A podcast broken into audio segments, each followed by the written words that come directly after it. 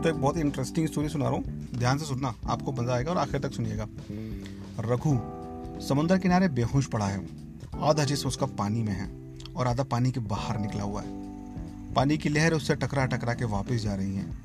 वहीं कहीं एक केकड़ा उसके मुँह के पास बढ़ रहा है और अपना डंक उसकी आँखों की तरफ़ बढ़ाता है, जैसे सालों से भूखा है और पूरी आँखें नोच खा जाएगा। अचानक से रघु की आँखें खुल जाती है और वो हड़बड़ाहट में पीछे हट जाता है। जरा सी देर होती ना तो अभी तक उसकी आँखें जा चुकी होती। उसे होश आ चुका, उसे होश आ चुका होता है और वो गहरी साँसें भरता है। आसपास देखता है तो उसका सारा सामान जैसे खाना, कपड़े, रस्सी, बैग, ट्रांसमीटर, दूरबीन वगैरह सब बिखरे पड़े हैं। वो एक द्वीप पर है। उसके एक तरफ़ जंगल ही जंगल है तो दूसरी तरफ़ सिर्फ़ समुंदर ही समुंदर। दूर दूर तक उसे कुछ नज़र नहीं आ रहा। वो अपना फ़ोन भी निकालता है तो उस पर पानी भर गया और पानी से पूरा ख़राब हो गया। अब वो किसी को फ़ोन भी नहीं कर सकता और मदद के लिए किसी को बुला भी नहीं सकता। पूरी दुनिया से अलग हो गया है। इस अकेलेपन में वो आसमान की तरफ़ देखता है और ज़ोर से चिल्लाता है कि आखिर भगवान मेरे साथ ही क्यों? क्यों मेरे साथ ही क्यों? और अपने गले में डले हुए तावीज को निकालता है और गुस्से में उसे फेंक देता है। वो ठिटक ठिटक कर रोने लगता है। थोड़ी देर बाद क्या करे? आँसू कर जब वो पीछे देखता है तो उसे जंगल ही जंगल दिखाई देता है। और इधर जब आसमान की तरफ़ देखता है तो शाम होने वाली है। अब उसको रात का डर सताने लगता है। अब वो करे तो क्या करे? वे जंगल में जाता है। वहाँ से कुछ लकड़ी, झाड़ी और सूखी पत्तियाँ इकट्ठा करता है और उसको ला करके समुद्र किनारे एक झोपड़ी बना लेता है ताकि कम से कम रात तक गुजारा तो हो सके।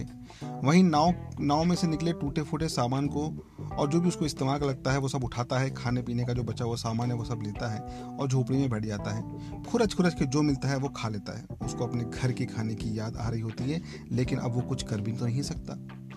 वहीं एक आड़ लेकर के सो जाता है। रात होती है, जंगली जानवरों की आवाज़ें अजीब गरीब आवाज़ें बढ़ने लगती हैं।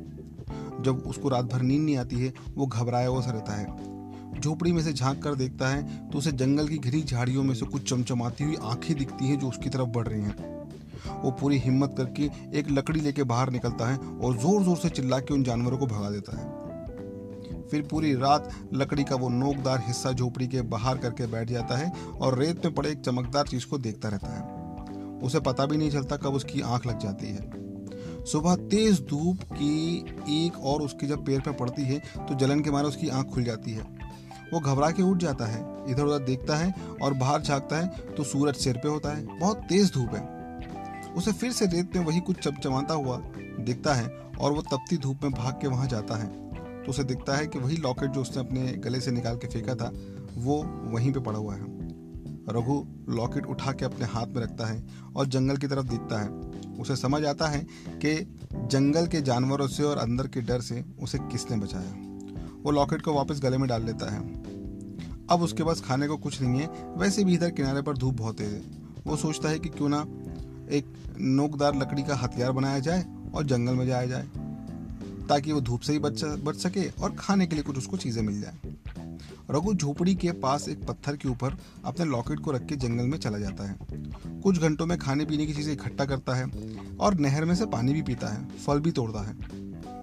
थोड़ी देर बाद देखता है तो नहर के उस तरफ़ तेज धूप के कारण जंगल के एक हिस्से में आग लग गई। उसे अचानक अपनी झोपड़ी याद आती है। वो फल का बैग फेंक कर झोपड़ी की तरफ़ भागता है और जंगल जैसे तैसे जंगल के बाहर आता है और देखता है कि झोपड़ी में भी उसी धूप के कारण आग लग गई। उसकी पूरी झोपड़ी जल गई।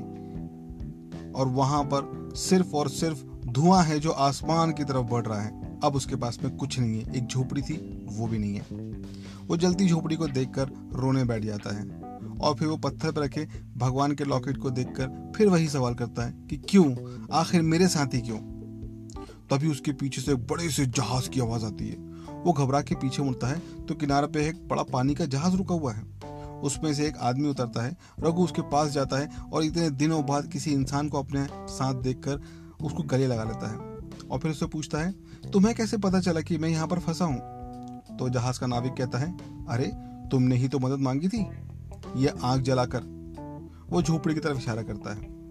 रघु समझ जाता है कि ज़िंदगी में भगवान पे से भरोसा मत उठाओ, हमेशा उन पर भरोसा रखो। वे जो करता है, कहीं ना कहीं आपके भले के लिए करता है।